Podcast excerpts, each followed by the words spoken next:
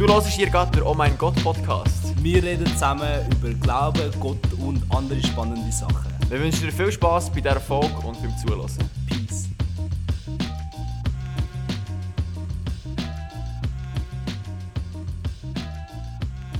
Am Anfang von dem Podcast ist Begrüßung. Und da wir schon 22 Podcasts, Podcasts haben, äh, ist es schwierig, nochmal eine andere Begrüßung zu machen. Darum mache ich es ganz einfach das mal. Hallo miteinander. Schön, hören dir rein. Und hallo Sammy. Hallo Schön Joel. sehen wir uns über den Bildschirm. Über den Bildschirm und nicht äh, live. Ähm, danke vielmals für die geniale Einleitung. Es geht nämlich eben auch um den Anfang heute. Haben wir gemerkt. Wir haben das Ende von der Welt ein bisschen abdeckt in den letzten zwei Folgen. Und heute geht es um den Anfang, nämlich um die Schöpfungsgeschichte. Vom Ende, Willst du- vom, Ja, sorry. vom Ende vom Buch kommen wir zum Anfang vom Buch, oder? Ja, voll. Anfang von der Bibel. Ähm, Sammy, willst du die Schöpfungsgeschichte oder die zwei Schöpfungsgeschichten ganz kurz zusammenfassen? Für die Leute, die denken, okay, was geht? Ähm, ja, das ist ganz am Anfang von der Bibel, wenn ihr es nachlesen 1. Mose Kapitel 1 und 1. Mose Kapitel 2, hast, äh, haben wir zwei Schöpfungsberichte. Das wissen vielleicht die, die mit der Bibel vertraut sind, dass man dort irgendwie zwei Berichte findet. Äh, die anderen vielleicht eher weniger. Aber es ist eigentlich zweimal auf eine verschiedene Art und Weise zeigt, äh, wie Gott die Welt geschaffen hat. Einisch mit dem Aspekt sehr drauf, was ist eigentlich abgegangen, oder? Ähm, am Mhm. ersten Tag trennt er die verschiedenen Sachen. Es gibt äh, Sonne und Mond, es gibt äh, Tiere und so. Sehr, sage jetzt mal, sachlicher Bericht. Und im zweiten Teil geht es dann eigentlich viel, viel näher. Und Gott schafft noch einmal die Welt, ich sage mal, mit einem anderen Fokus im Bericht, drin, wo er sehr darauf betont, wie ihn der Mensch macht. Dort wird er sehr menschlich auch von Gott geredet, im zweiten Kapitel. Ähm, lustig ist, wenn man die liest, haben wir das Gefühl, hä, warum jetzt zweimal etwas Verschiedenes, oder? Man könnte wie meinen, boah, ey. Das, ist, das widerspricht sich, könnte man meinen, oder? Ja, ja, genau. Oder so, hä? Ja, und ich habe das Gefühl, es ist einfach wie zweimal ein, ein literarisches Werk, das auf eine poetische Art und Weise ausdrückt, äh, was sich Gott bei der Welt denkt hat, oder? Mhm. Und wo wie voll einen anderen Fokus stellt. Eben irgendwie, das erste ist viel, ist das mit den Tagen. Vielleicht, je nachdem kennt man das. Am ersten Tag hat Gott das geschaffen, am zweiten das. Und äh, ist viel universaler irgendwie, oder? Mhm. Und im zweiten ist viel mehr noch der Fokus auf den Mensch. Dort geht es nicht um Tag und so, sondern wie Gott den Mensch formt und so. Es gibt doch das schlaue Wort, hast du mir mal gesagt, Sammy. Ähm, Welches? das äh, Anthroposoph oder so. Äh, Anthropomorph, ja. Anthropomorph ist das schlaue Wort, wenn man von Gott menschlich redet, oder? Genau, und das ist im zweiten Bericht, eben der, wo er ab Kapitel 2 ist, ist eigentlich, wird sehr anthropomorph von Gott geredet. Das heisst, ähm, man redet menschlich von Gott, also wenn dort wie zum Beispiel heisst, dass Gott ein Gärtner ist, ähm, oder dass Gott ein Töpfer ist, oder dann ist das äh, ein sehr menschlicher Ausdruck dafür, was Gott ist. Und das ist eben eher wie eigentlich in menschlichen Kategorien von Gott reden, oder? Also Ja, wie, voll, wenn, wenn ja. du dir vorstellst, Gott, der Schöpfer von Himmel und Erde, als Gärtner oder als Töpfer, dann ist das irgendwie so ein Widerspruch, den ich aber wunderschön finde, wo im zweiten Schöpfungsbericht so deutlich wird, hey, Gott ähm, macht sich auf den Weg, Gott äh, kommt den Menschen näher. Aber jetzt haben wir die, die kurz dargestellt, so ganz, ganz kurz, aber jetzt äh, ist ja so, wir wollen über die Schöpfung reden, über heisse Themen, oder? Ja. Und aus unserer Perspektive sind es wunderschöne Berichte und äh, ich persönlich ich liebe es einfach immer wieder zu lesen und zu hören. Ich finde es ein paar von der wichtigsten und schönsten Texte. Aber äh, inwiefern ist es unsere Grundlage und inwiefern kann man noch an einen Schöpfungsbericht glauben in in einem Zeitalter von Evolutionstheorie eigentlich ähm, überall angekommen ist? Mhm. Ja, das ist die Frage, die wir uns heute stellen wollen. Und äh, ich weiß schon, dass wir heute uns nicht in allem werden einig sein darum, ist, darum ist vielleicht gut, dass wir über Zoom sind, dann kommen wir nicht, nicht aufeinander los. Nein, so schlimm ist es nicht. Aber sonst, würde ich sagen, teilen wir recht viele Meinungen. Äh, recht nah, logisch mit ein paar persönlichen Details, aber ich glaube, in diesem Thema sind wir ein bisschen verschieden. Ähm, ich würde nämlich sagen oder behaupten, bin der Meinung, dass äh, die Schöpfungsberichte, die beide viel mehr literarisch sind und nicht äh, mega, mega sachlich sagen, was genau passiert ist. Also poetisch, Mensch, oder? So. Ja, poetisch, ja. Aber im Sinn von, ich glaube mega, dass Gott Himmel und Erde geschaffen hat. Aber das mit den sieben Tagen, äh, ich glaube, dass das einen anderen Wert hat, das mit den sieben Tagen, als das wirklich sieben Tage auf 24 Stunden sind. Ich glaube, das hat mehr mit der literarischen Struktur, Struktur zu tun, als mit echten Tagen. Und allgemein Beschreibungen, dass das äh, mehr eine innere Bedeutung hat, als wirklich eine materielle Bedeutung. Mehr innere Bedeutung als eine materielle Bedeutung? das okay. ist jetzt äh, meine Aussage. Ja, ja, okay. Also Willst du da einen Konter starten? nein, nein, ich zuerst, zuerst nachher, nachher, nachher ähm, haken. Weil, oder der Anspruch immer zuerst Rang verstehen, bevor man äh, reingrätscht, oder? Äh, Im Fußball ist es nicht so. Im Fußball ist es nicht so. Aber in diesem Fall Aber ist es ja. gar nicht unbedingt ein, ein heißes Eisen, weil, weil du siehst wie kein Widerspruch. Ähm, im Schöpfungsbericht von der Bibel, wo auf eine Art und Weise gezeigt wird, wie Gott die Welt schafft, zwischen einer, äh, Evolutionstheorie, äh, von einem Urknall ausgeht und von einer langen Entwicklung. Für dich ist es einfach gar nicht unbedingt das umstrittenes Thema.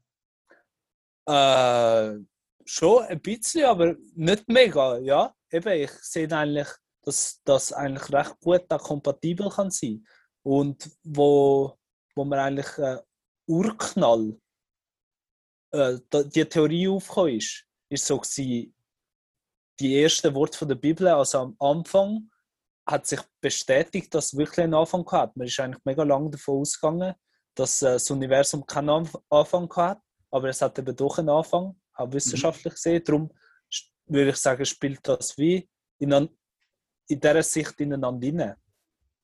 Und ja, dann habe ich die Spannung gar nicht so mega. Aber es gibt natürlich schon auch Fragen, wo ich an die Evolutionstheorie habe oder wo Sachen unlogisch sind. Mhm. Mhm. Okay, ähm, jetzt, jetzt, jetzt kommt Blutgrätsche.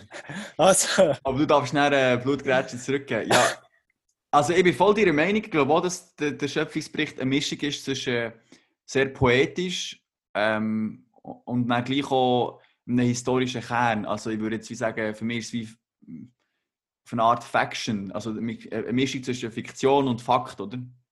Hast du das Genre erfunden? Das Genre? Nein, das habe, ich mal, das habe ich mal irgendwo aufgeschnappt und habe es eigentlich noch gut gefunden. Es gibt viele Texte in der Bibel, wo, wo ich als Faction betiteln ähm, mhm. Jetzt nicht ja, Jesus und ja, nicht, nicht, nicht die Evangelien, die sind für mich wirklich ähm, Fakt, einfach auch, weil es historisch kannst nachher ähm, vollziehen und nachher ähm, forschen. Aber dann gibt es weiter Texte, die halt bewusst sehr viel poetische, literarische Stilmittel anwenden, wo du dann auch wie merkst, okay, das ist jetzt eine Mischung, oder? Mhm. Aber ich würde wie sagen, wir zwei legen jetzt Verhältnisse wahrscheinlich ein bisschen anders beim Schöpfungsbericht. Ich glaube, bei mir ist wie mehr noch äh, Fakt und halt wie noch, sagen wir mal, einem wunderschönen poetischen Kleid. Ich meine, die ersten beiden Bücher vom Buch Mose, die sind im hebräischen Urtext auch schon eigentlich wunderschön, so vor, vom, mhm. schon nur rein vom Text her. Vom, ich habe von jemandem gehört, der gesagt hat, nur schon von der Textgestaltung von diesen Schöpfungsgeschichten oder eben von den ersten zwei Büchern Mose würde er an Gott glauben, weil die so schön gemacht sind im Hebräischen. Im Deutschen geht, glaube ich, ein bisschen etwas an dem auch verloren. Ja, und ich kann auch... also nicht, dass ich Hebräisch könnte. ja, ich, ich kann ich, glaube zu wenig gut Hebräisch, um dass ich es so krass kann, ähm, fühlen Aber ich weiß einfach, dass es äh, so ist und auch einen, einen kleinen Teil davon schon dürfen, äh, mhm. feststellen. Aber eben, aber, wie, gesagt, ich habe das Gefühl, wir, wir, wir glaube, das Verhältnis ein anders legen. Ähm, weil jetzt so Punkt Adam und Eva, die ja erwähnt werden, ähm, also im Schöpfungsbericht heißt es ja, dass Gott Adam schafft, äh, aus, dem, aus dem Staub, aus, dem, aus der Erde wegen dem heisst er Adam, auf Hebräisch eigentlich Erde, Erdling. Und dann schafft er aus der Rippe vom Adam schafft er dann Eva. Ähm, und seine Gehilfin. Seine Gehilfin, ja. Und das ist jetzt, ob er jetzt wirklich aus dem Adam eine Rippe genommen hat und, und dann aus dieser Rippe die Eva geformt hat, kann ich mir jetzt schon vorstellen, dass es auch eine Art poetischen mhm. Anteil mhm. hat.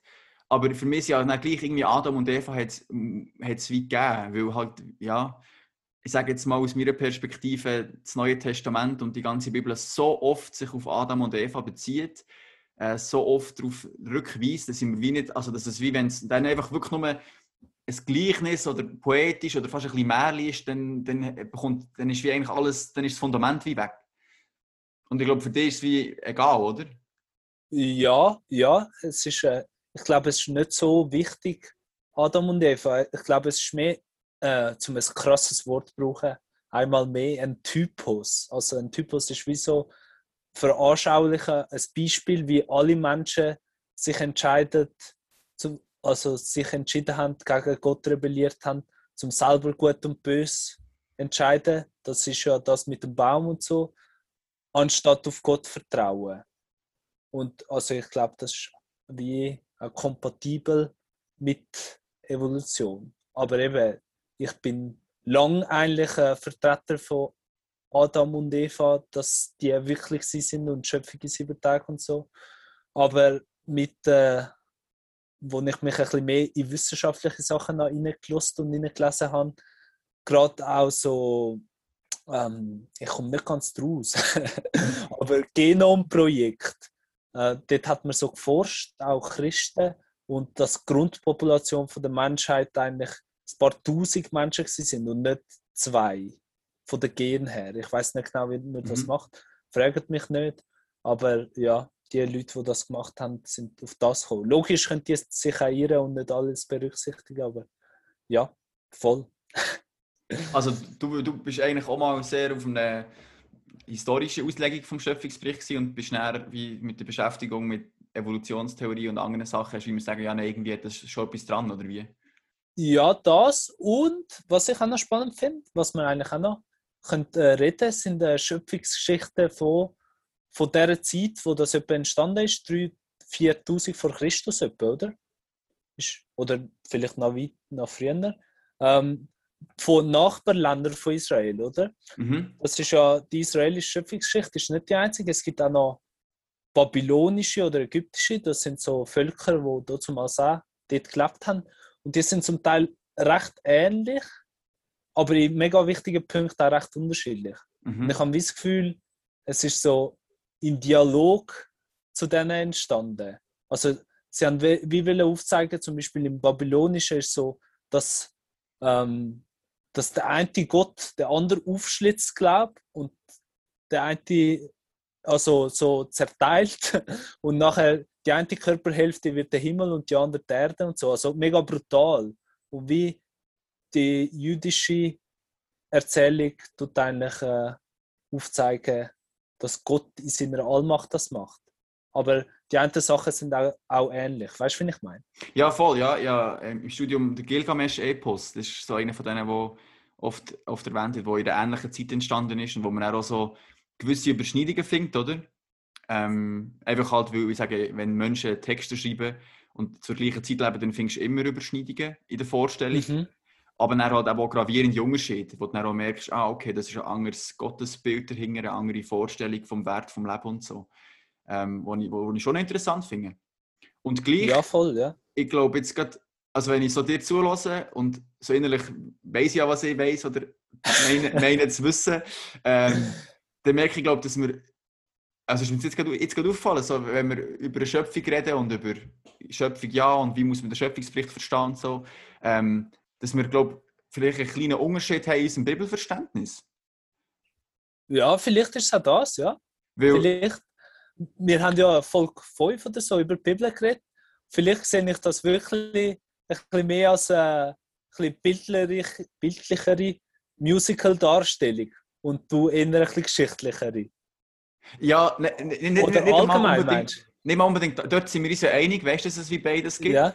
Oh ja, im Rest von der Bibel, das kannst du nicht, wie nicht absprechen, oder? Ich denke jetzt mhm. an das. Buch Hiob, wo, wo, wo du einfach auch merkst, das ist bewusst so angeordnet und Stilmittel, wo du einfach, weißt, da, da, da, da musst du deine Augen verschließen, wenn du sagst, das ist alles genau so passiert, oder?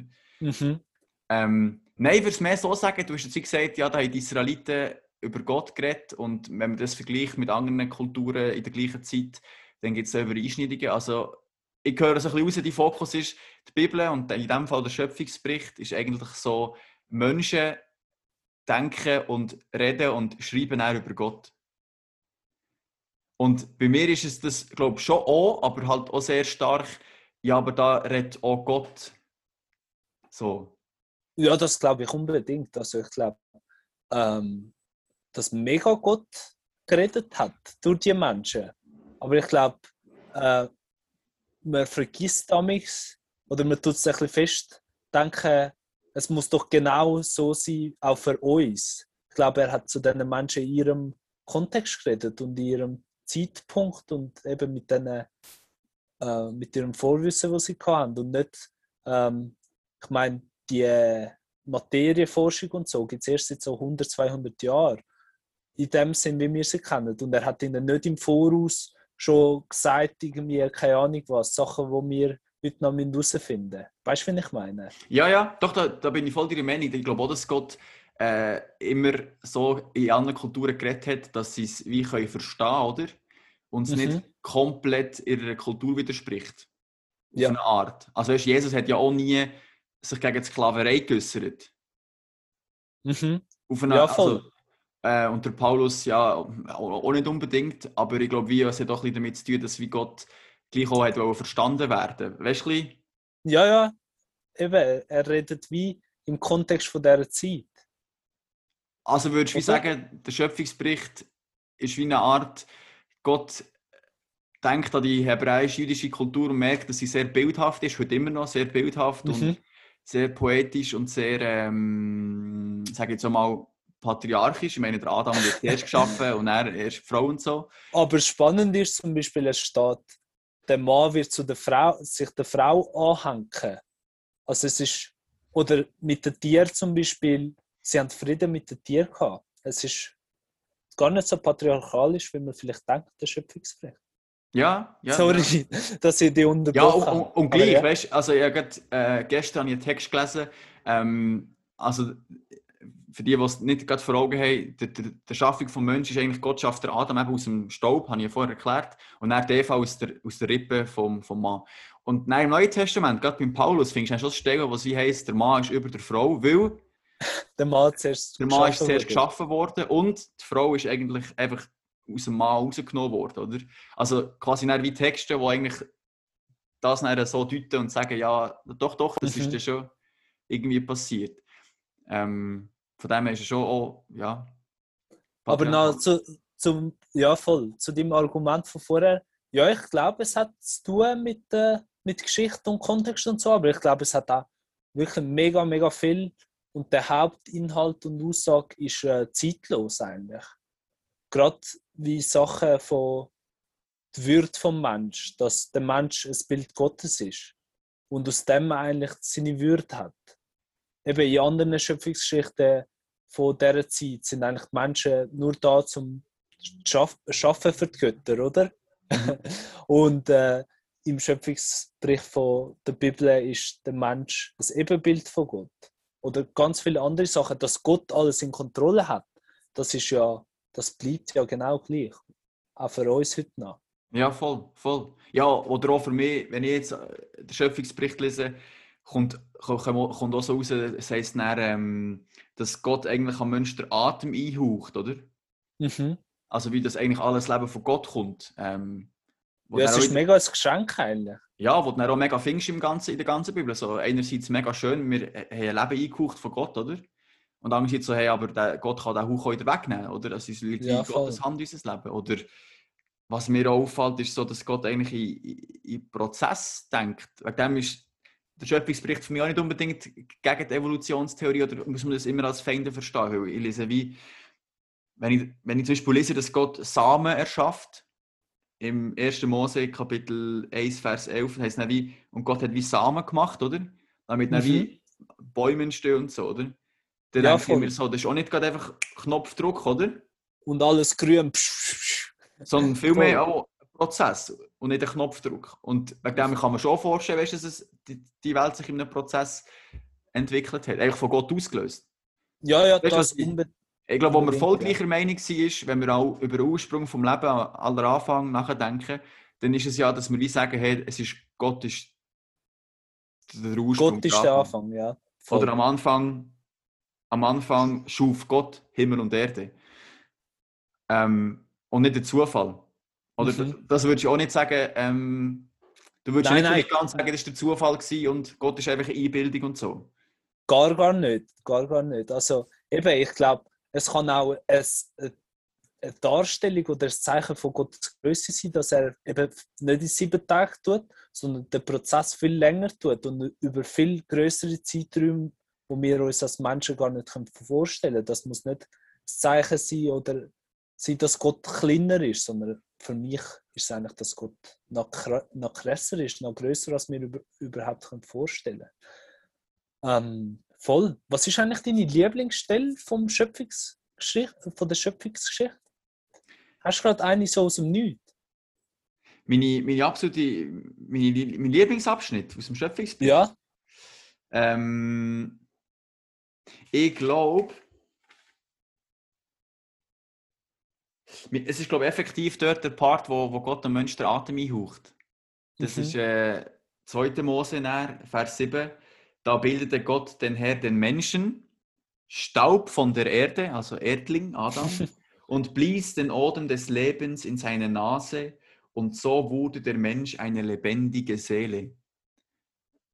Ähm, und das ist für mich, wenn ich mir vorstelle, wie, wie Gott einem Menschen durch die Nase durch Lebensatem einhaucht, eben sehr poetisch zu verstehen, gell? Ja, ja. Dann drückt das aber gleich so die Nähe aus, wo, wo Gott hat mit dem Menschen und die Absicht, ich will den Menschen schaffen. Weißt du, für mich schon, wenn ich über den Anfang vom Leben nachdenke, ich meine die Frage, woher kommen wir? Das ist eine zentrale Frage, wo, wo sich alle Menschen in anderen Kulturen stellen, oder? Ja, voll, ja. Ähm, und für mich ist es in meinem Glauben etwas mega Schönes zu wissen, hey, es hat einen Grund. Ich habe, es, hinter mir gibt es einen Schöpfer, der mich, der mich wollen, wo, wo man den Atem einhaucht, weißt du, wo näher sein mit mir. Ähm, also ich etwas überlegt und das ist einfach für mich irgendwie, das gibt mir eine absolute Sicherheit, eine Geborgenheit, einen Frieden, ähm, dass ich wie weiss, ich bin kein Zufallsprodukt. Voll, ja. Und irgendwie, für mich, mich flasht es in der letzten Zeit damals so, weißt du, das Leben einfach ein Geschenk ist. Wenn du so im Sessel bist und überleihst, oder? Es ist einfach ein Geschenk, weißt du, du hast nichts dafür können, dass du lebst. Du hast nicht dich entscheiden. Du lebst einfach und es ist, es ist ein Geschenk und wenn du stirbst, nachher kannst du dich nicht beklagen, weil du hast dürfen leben. weißt du, wie ich meine? Vielleicht, liebe Zuhörer, kommst du nicht ganz mit. Das ist so. Da musst du in den Sessel hocken und darüber nachdenken. Dann. Nein, voll, voll, voll, ja. Ich habe, ähm, wenn, ich viel Stress habe, letztlich viel Stress habe, dann tue ich gerne Psalmen hören. Ähm, mhm. Ich liebe Psalmen, muss ich so ehrlich sein. Und im Psalm 90 ist mein Lieblingspsalm. Hat einen genialen ja. Anfang. Fängt so an, äh, solange es Menschen gibt, oh Herr, bist du meine Zuflucht. So nach dem Motto, solange es, solange es auf dieser Welt noch so Pisser gibt, Gott, du bist meine Zuflucht. Ähm, Bei dir habe ich Ruhe. aber dort gibt es den, den Satz, ähm, unser Leben wäre 70 Jahre, wenn es hochkommt, 80. Ähm, also wir sind mega vergänglich. Ähm, und dann sagt aber wieder in diesem Psalm, aber ähm, wir dürfen darauf gehen, dass wir mit dir können leben können, oh Gott. Und du wirst unser Leben gleich gewinnbringend nutzen. So. Ähm, Voll. Und das ist ja eben auch das, oder? Wie zu akzeptieren, dass das Leben ein Geschenk ist, mal vorbeigeht. Mhm. Und in dem Sinne aber auch die Zufriedenheit und Gelassenheit hat, zu wissen, äh, wir gehen zurück zum Ursprung, zum Schöpfer. Voll. Was ist dein Lieblingsabschnitt noch schnell? Ähm, ich kann es nicht gerade so sagen. Was ich letzte entdeckt habe, und mega cool finde, ist irgendwie, dass wir auch geschafft sind zum Schaffen. Also wie kreativ geschaffen sind. Also Arbeit ist nicht irgendetwas, wo mit dem Sündenfall, wo das Böse in die Welt gekommen ist, sondern es ist etwas Gutes. Also ich tue gerne Sachen machen, Projekte, Sachen ähm, voll und dass das etwas Positives ist. Das hat mich letztens so überrascht und geflasht irgendwie. Mhm. Ähm, und also irgendwie Beziehung so zwischen den Menschen, dass wir für Beziehung gemacht sind zwischen den Menschen und auch zu Gott irgendwie. Aber ja, ich, ich glaube schon auch, dass äh, Gott sagt, ich will den Menschen nach meinem Bild schaffen, ist schon irgendwie etwas heftig, so, dass, dass wir nach Gottes Bild gemacht sind. Wenn man das überlegt, so nach dem Schöpfer, Schöpfer von dem Universum und dem Multiverse und all das Heftige, ist äh, schon krass. ja, ja, voll. Weil das ist auch ein Aspekt, der mir noch so wichtig ist. Ähm, am fünften Tag heißt, dass Gott äh, Tier im Wasser macht, oder? Und dann heißt, das Wasser soll wimmeln von einer Fülle lebender Wesen, also so der Überfluss. Also weißt, mhm. der Schöpfungsbericht, der so strotzt davon, wie Gott im Überfluss Natur macht. Und das begegnet mir irgendwie auch. Ja, äh, voll. Ich lese gerade so ein cooles Buch, ähm, Richard David Precht, Wer bin ich und wenn ja, wie viele? Äh, und da gibt es ein Kapitel, wo es darum geht, dass wir eigentlich äh, aufgefordert sind, Arten zu schützen. Also die verschiedenen ja. Tierarten. Und dann ist er aber das ist ein Tierschützer, sorry. Nein, ist ein Philosoph, ähm, okay. wo ähm, aber auch viel über Tierrecht und Vega, Vega, Vegetarismus geschrieben hat und so. Okay. Ähm, und dann ist, sagt er, wie, es gibt eigentlich mega viele Tierarten, die vor dem Aussterben sind, was ein riesiger Dreck ist. Aber wenn wir ganz ehrlich sind, haben die Tierarten gar keinen Nutzen. Also, also ja, weißt du, nach dem Motto, ähm, es gibt so Okapis, das sind so äh, kleine Dschungelgiraffen, die, die so ein äh, schwarz-weißes Arsch haben. Ähm, und die sind wirklich, die sind kurz, die gibt es nur so in Westafrika, im, im Kongo, glaube gibt es die in, okay. den Wäldern. Und nur noch ein paar hunderttausend maximal, oder? Ähm, mhm. Und er sagt dann ehrlich, eigentlich braucht es die nicht, weil geht nicht um, wenn es die nicht mehr gibt. Aber es halt einfach schade. Oder? Und dann ist auch der Überfluss. Gott hat auch die gemacht, die es eigentlich für das Ökosystem nicht braucht, echt, weil sie schön sind. Ja, das ist, das ist wirklich krass. Das stimmt. oh, und was mir noch in den Sinn kam, ist, ähm, neben dem Überfluss ist irgendwie so, dass Gott nicht nur Aufgaben verteilt, er sagt nicht nur, machen das, dies, das, sondern er gibt auch Verantwortung den Menschen. Und ich glaube, das ist also etwas zum Mitnehmen für heute irgendwie. Gott sagt nicht nur, ja, machen ein bisschen dies, machen ein bisschen das, sondern er gibt eigentlich mega große Verantwortung den Menschen. Mhm. Und sie verkacken es auch. Und das ist der Rest von der biblischen Geschichte. Solange es Menschen gibt, oh Gott, bist du meine Zuflucht. Das. Genau, ja. Ich glaube, das ist mal ein guter Schluss für die Folge. Ähm, ich glaube, wir können noch in anderen Folgen darüber reden, wegen Gott und Naturwissenschaft, äh, Existenz Gottes, all das Zeug. Aber ja, ich glaube, das ist mal ein guter Schluss. Leset mal rein in die Schöpfungsgeschichte, die ersten zwei äh, Seiten eigentlich sind es von der Bibel. Oder die ersten drei, je nachdem, wie groß oder klein das ist. Und es hat uns sehr gefreut. Mhm. Und wir sagen Ciao miteinander.